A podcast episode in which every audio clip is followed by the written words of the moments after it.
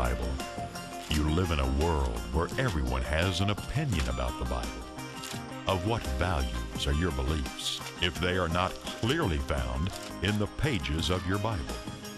The question we must ask is Are your opinions and beliefs really found in the Bible?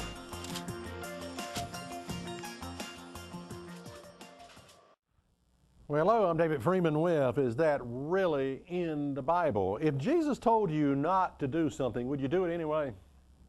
All right, let's go one step further. If Jesus told you not to think something, would you think it anyway? Well, Jesus says not to think that, but that's going to be the very thing that I'm going to think about.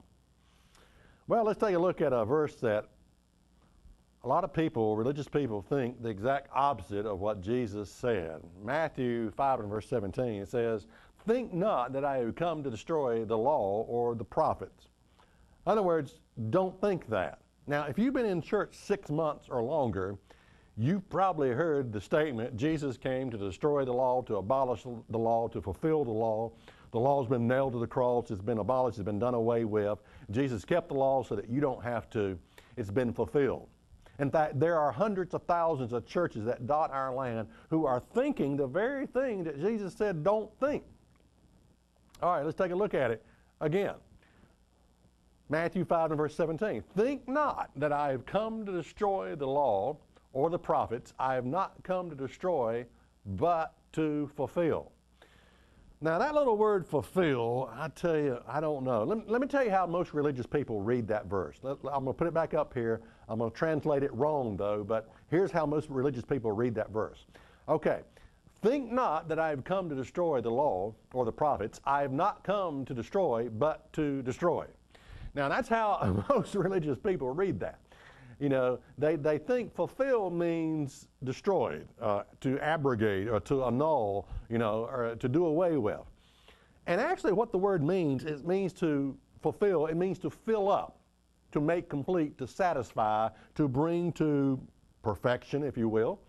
In other words, if I had a glass up here that was half full, and I wanted to, and I took another a, a, a, picture, a picture of, of uh, water and I poured it full, I would fulfill. I would fill it up full.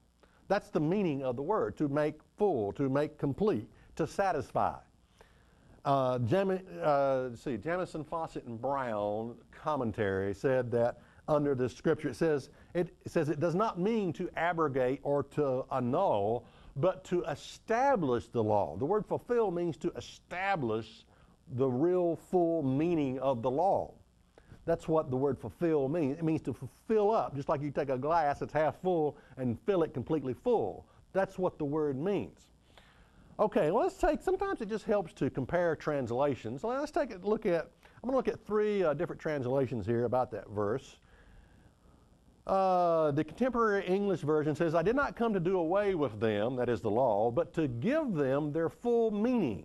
Hmm, okay, I can understand that. To give them, he, Jesus came to give the law, the commandments, their full meaning. All right, I got that.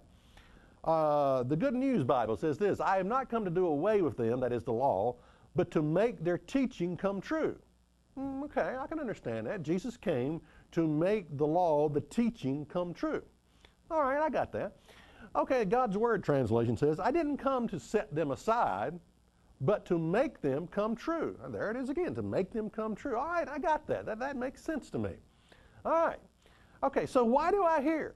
Why do I keep hearing Christ is the end of the law? Jesus fulfilled the law. And I'm, I, what I think, when people say that, they're wanting to say, they're saying Jesus fulfilled the law, so I don't have to keep it. I think that's what they mean by that. Or that's what they're implying. Why do I keep hearing? We're not under the law. All right? You know, John 14 verse 15, Jesus said, if, if you love me, keep my commandments. What did Jesus think of the law? Of the law? Well, he said, if you love me, keep my commandments. All right? No misunderstanding that, is it? Now, another thing I keep hearing is statements like, well, nobody can keep the law. Nobody can keep the law anyway, so we might as well not even try to keep it. You know, just get out of here. Yeah, bad laws, man. God I, it looks like you know what you're doing. You keep giving us these bad laws, you know. Nobody can keep them, so let's just do away with them. A God that gives bad laws, you know, I tell you. Mm. Now, let me ask you a question. Does it make sense that God would give us a law, laws, I should say, that nobody can keep, okay, and then kill people for not keeping them? Does that make sense? Is that the kind of God that you serve? That God would give us laws knowing no one can keep it, and then kill people for not keeping it. Is that the kind of God you serve? Maybe you've never heard of Zachariah and Elizabeth. That may ring a bell, those two names, Zachariah and Elizabeth. It says this of them, Luke 1 and verse 6, and says, And they were both righteous before God, walking in all the commandments and ordinances of the Lord blameless. Wow, blameless. That's pretty powerful, is it not? So nobody can keep the law. Maybe that's just their excuse for not wanting to keep the law. Are you with me? Maybe that's just people's excuses for not wanting to keep the law. I mean, after all, don't we understand that all of God's law is voluntary? Yeah, really, it is. You know, I mean, it's voluntary. You don't. When's the last time God made you do anything? All of God's law is voluntary. Listen, if you don't want to keep it, don't keep it. All right, you don't answer to God for that, but, you know, I mean, it's just that simple. You don't want to do that? Don't do it. Now, there are consequences. Your life will not work when you break God's law. Your life will fall all to pieces around your feet when you don't keep, your, keep God's law. God's law is for the purpose of making your life work. That's the reason He gave it, to make your life work. But it's all voluntary. It really is. The decision to love God must be free, okay? You must be free to choose to do or do not. And most people, have, religious people, have built a religion around not doing. We don't want to do anything. We don't want any works around here. No, that would be terrible. We just want to be lazy. We just want to love the Lord. Just accept His grace and do nothing. Yeah? All right. So Jesus fulfilled the law. What does that mean? Well, again, the illustration of a glass half full, and we fill it to the full, complete, to satisfy, to make full. All right, let's take a look at it. Matthew 5 and verse 27. It says, You've heard it, that it was said of them old time, you shall not commit adultery. So we have a glass, we have a law here that's half full, let's say. And there were all kinds of people who I think during that time could honestly say, I've never committed adultery. I've never been unfaithful to my wife. Okay? Now, maybe this law needs to be fulfilled, to fill up, to make complete, to satisfy, to make perfect. Okay? So Jesus comes along and says, But I say unto you, that whosoever looks upon a woman to lust after her commits adultery with her already in his heart. So, you mean if I look, if I fantasize, if I look at pornography, I'm guilty? In other words, Jesus is talking about the spirit of the law, what goes on between the ears. There's the letter of the law that says don't commit adultery. And Jesus comes along and says, we're going to fulfill this law. We're going to fill this law to the full by saying if you fantasize about having sex, you're guilty of, with another woman other than your spouse, you're guilty of committing adultery. Now, let me ask you a question. Does this, does Jesus' interpretation of the law, does that make it more or less binding? Well, it makes it more binding because Jesus is talking about what's going on between the ears, what you think about.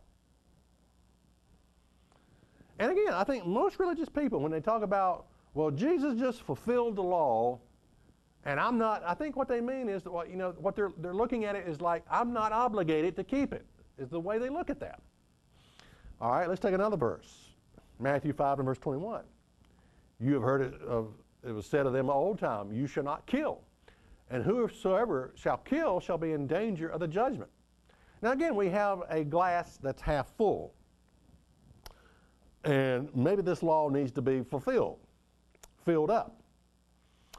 Because there were all kinds of people who could honestly say, I've never killed anybody, I've never murdered in my life. But maybe this law needs to be fulfilled to fill up, to make complete, to satisfy, to make perfect. So Jesus comes along and says this But I say unto you, that whosoever is angry with his brother without a cause shall be in danger of the judgment. And whosoever shall say to his brother, Raca, shall be in danger of the council, but whosoever shall say, You fool, shall be in danger of hell fire. You mean to tell me, if I'm driving in traffic and I flip some, someone pulls out in front of me and I flip someone off and I, and I think to myself, I wish that person didn't exist on this earth. You mean to tell me I'm guilty of murdering that person? Yeah, in your mind you are. Yeah, mm-hmm. that's exactly what Jesus is saying. The letter of the law said don't murder. And Jesus comes along and says, we're going to fulfill, we're going to fill this law full by saying if you have hatred toward another in your heart, in your mind, you're guilty of breaking this commandment. Now, question Does this make it, does Jesus' interpretation make it more or less binding? It makes it more binding because he's talking about what goes on between the ears, what you think about. Yeah, absolutely. All right, let's take a look at some more verses here in Matthew 5 and verse 38. We're talking about the subject of what does it mean when Jesus said he fulfilled the law, fulfilled the law. A lot of people think it's sort of like done away with or he dismissed it. But that's not what the word fulfill means. It means to fill up, to make perfect, to satisfy the law. Okay. He says, You have heard that it was said of them, uh, has been said, an eye for an eye and a tooth for a tooth. Now, this is Matthew 5 and verse 38. An eye for an eye and a tooth for a tooth. All right, now what was going on uh, back then? Now, this, this, this is actually uh, taken from a scripture in the Old Testament stripe for stripe, burning for burning, you know, life for life. If you kill somebody, you deserve to be killed. All right? But what happened is, by Jesus' time that he walked this earth, they had taken this to the point of personal vengeance. Personal vengeance. And then this was a no no, okay? Uh, even back in the Old Testament, you had a judicial system of judges that would render a decision. Now, once that decision was rendered, you personally could, if someone took, you know, a life, you could personally take that, you could personally take that person's life, but not until the judges handed down a decision. But by this time, you know, when Jesus walked this earth, they were taking this to the point of personal vengeance without the proof positive, you know, of what had, had actually occurred. All right, so Jesus comes along and says, But I say unto you that you resist not evil, but whosoever shall smite thee on the right cheek, turn to him the other cheek. Now that's a little bit hard to understand here. Let's, let's look at it from a different translation. All right, the basic Bible English version says, But I say unto you, do not make use of force against an evil man. Contemporary English version says, But I tell you not to try to get even with a person who has done something to you. And again, you know, it's the idea I don't get mad, I get even. This is wrong. This is a sin. This is a sin. Uh, basically, what we're talking about is this suffer any injury that can be borne for the sake of peace. Be a peacemaker with people. Don't go looking for a fight. Okay? Let it go. There are times when you just need to let it go. Okay? Now, this doesn't mean that if someone comes up to you and knocks you across, knocks your teeth out, you're just supposed to take it. It's not what it's talking about. It's not what it's talking about. In other words, suffer any injury that can be borne for the. In other words, if peace can be achieved, work toward that peace between human beings. Now, if someone's breaking into your home, obviously that's not. You're not going to be able you know, if someone comes into your home, breaks into your home with a gun, they're not, there's no peace going to be achieved between you and that person. Uh, what do you do? Well, this is where you call up, you know, Smith and Wesson, you know, uh, you have a right to protect yourself. Okay. Yes, you have a right to protect yourself. All right, but don't pursue personal vengeance. So Jesus lifts the law up to its spiritual level by saying, you know, be a peacemaker among other people. Be a peacemaker. If it's possible, and that's a big if, but if it's possible, work for peace and harmony between people. Don't go looking for a fight. Okay? All right. Matthew 5 and verse 43 says, You have heard it has been said of them, uh, uh, You shall love your neighbor and hate your enemy. Now, I don't know where they got this. I you know to love your neighbor I get, but to hate your enemy, they had corrupted the teachings of the law by this time. The Pharisees of Jesus' days, with the uh, with the oral law, the tradition of the elders, they had corrupted the teaching of the law of God or the law of Moses, that the law that Moses wrote down. Because nowhere in the Bible does it say that we are to hate our enemy. Well, let's take a look at what it actually does say. Leviticus 19 and verse 18. You shall not avenge, and that, there we go again. You shall not avenge, try to make peace, nor bear any grudge against the children of thy people, but you shall love your neighbor as yourself. I am the Lord. So, what do I mean by they had corrupted the law? Well, they had corrupted corrupted the law by saying, You shall love your neighbor and hate your enemy. No, that's not in the Bible. There's nothing in there about hating your enemy. All right. So, Jesus comes along and he lifts this law up to its full understanding. He says, But I say to you, love your enemy, bless them that curse you, do good to them that hate you, and pray for them which despitefully use you and persecute you. All right. Now, again, Jesus lifts the law up.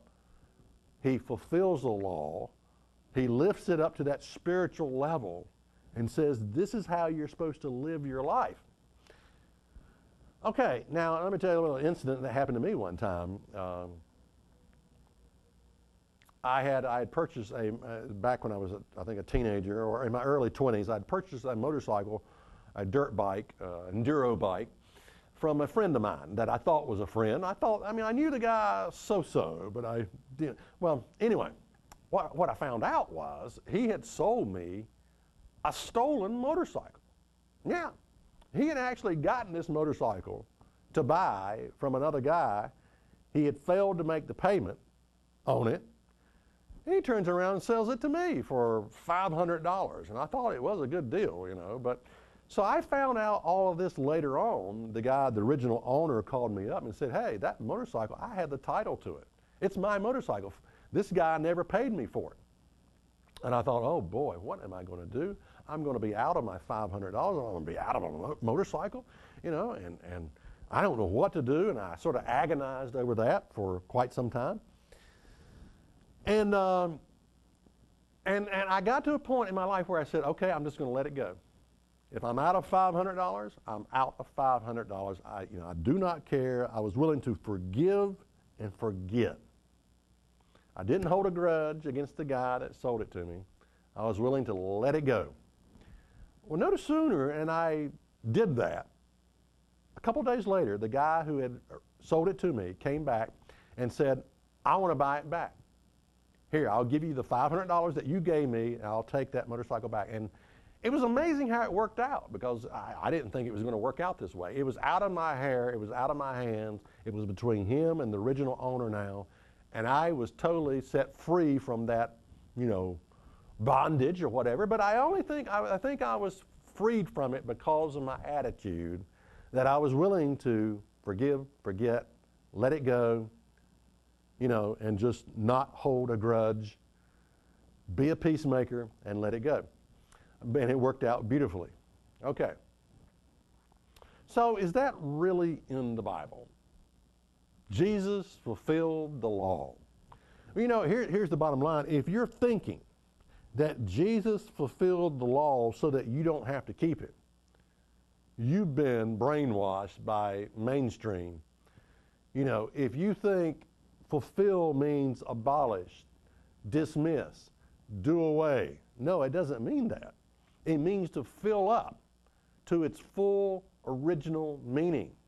Just like those commandments that we looked at, where Jesus said, But I say unto you, if you are angry with your brother. We're going to fill this law completely to the full. You've heard it said, don't, don't murder, you know, don't kill. But I say unto you, if you have anger in your heart toward your brother, you're guilty of killing. We're going to fill this law completely full. We're going to make it fill, you know, we're going to fulfill this law by, by pouring this glass completely full. And you're going to get the real meaning and the real purpose of this law. And, you know, Jesus said, you've heard it said, I, you know, don't commit adultery. But I say we're going to make this law full by saying if you fantasize about sexual, if you undress a woman in your mind, you're guilty of committing adultery. So Jesus fills the law completely to the full. And he expects us to control what goes on between the ears. You see, that's what the spirit of the law is all about. It's about controlling what goes on between the ears, what you think about. You know, it's not only about the way you live your life, the fact that you go, I mean, there's all kinds of people who are not religious, who don't murder, who um, don't cheat on their wife. In other words, they're basically good, law abiding citizens. But what goes on up here, and this is what separates, you know, a real Christian from a fake. It's what goes on between the ears, what you think about. You know, maybe I've never murdered somebody, but I hate so and so in my mind and in my heart. You know, maybe I've never committed adultery, but I sit, you know, and look at pornography and fantasize about sexual relationship. You see, this is this is this this oh, oh, is, what goes on between the ears and what you choose to think about. Again, you can't control who knocks on the door of your mind, okay? You cannot, I mean, we live in a rotten, filthy, evil world. There's sin all out there. There's temptation out there. You can't control who knocks on the door of your mind, but you can sure control who you let in. You don't have to let in that kind of garbage. You don't have to think about these evil things. You don't have to watch that kind of entertainment. You don't, you don't even have to watch TV, period. I mean, I, I watch very little, other than the news or the weather, that's about all I watch as far as television is concerned. I am very selective in what I allow into my mind. Because I, if I allow something into my mind, I, I have a tendency to obsess on it. I have a tendency to just, I can't let it go. You know, I just can't let it go. I don't know why that is, but I watched a movie one time, The Terminator, and I couldn't let that thing go. I watched that movie over and over three years in a row. I mean, I just had to figure out every nuance, every everything that went on. Why did he do this? Why did he do this? You know, and so I, I have a tendency. I, I realize that it's better for me not to let that stuff in my mind than to waste my time trying to figure it all out. God expects us to be productive in our lives and not just waste our time thinking about wrong things. You can control who you let into your mind. You can control the thoughts. You can't control who knocks on the door of your mind, but you can sure control who you let in. And this is what real spiritual conversion is all about. It's about what you think about. It's, a, it's the things you choose to set your mind on. You know, the Bible says, whatsoever things are true, whatsoever things are good, whatsoever things are pure. You know, think about these things. Think about the good things in life, not the evil things.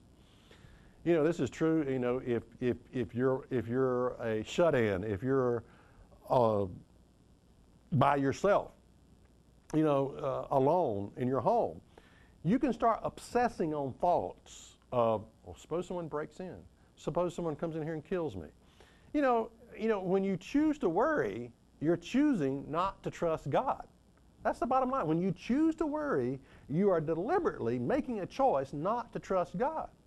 You don't have to think about these negative things. You know, the power of the mind, the power of now, the power of this very moment that you have to control what's going on in your head. It's an amazing thing. It really is. Uh, the power that we have. And I might add, I should say, well, let me correct that, the power that we have. You know, a lot of cases, you got to have the Holy Spirit of God to have that power to control. But you know, even if you don't have the Holy Spirit of God, in other words, the Spirit of God is, an enabler. It enables you to do things that you normally would not be able to do. But even in growing up without the Spirit of God, if you are aware of the fact that you do have choices to make in the way that you think, and it's so important to understand that, especially as a young person, that you just don't have to allow your mind to go down all of these wrong channels and obsess on these wrong thoughts. And you know what? If you do this, if you choose to think right, you'll feel a lot better.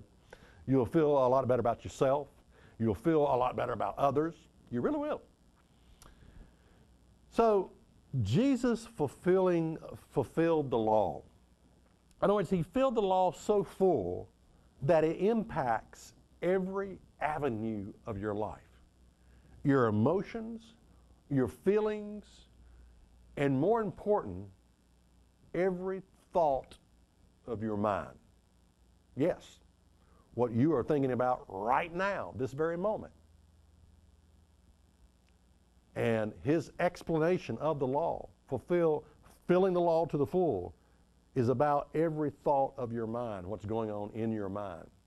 Real conversion, here's the bottom line real conversion starts with the mind. Real conversion starts with the way you think and the way that you will choose to think right now. And that's what's really in your Bible. Is it possible for you to change a desire that you know is wrong? Is it even possible to change the man or woman in the mirror?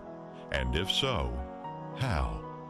Are we simply stuck with our emotions, feelings, bad habits, with no hope of ever rising above them? Your Bible says God gives His Holy Spirit to them that obey Him, which means change is possible.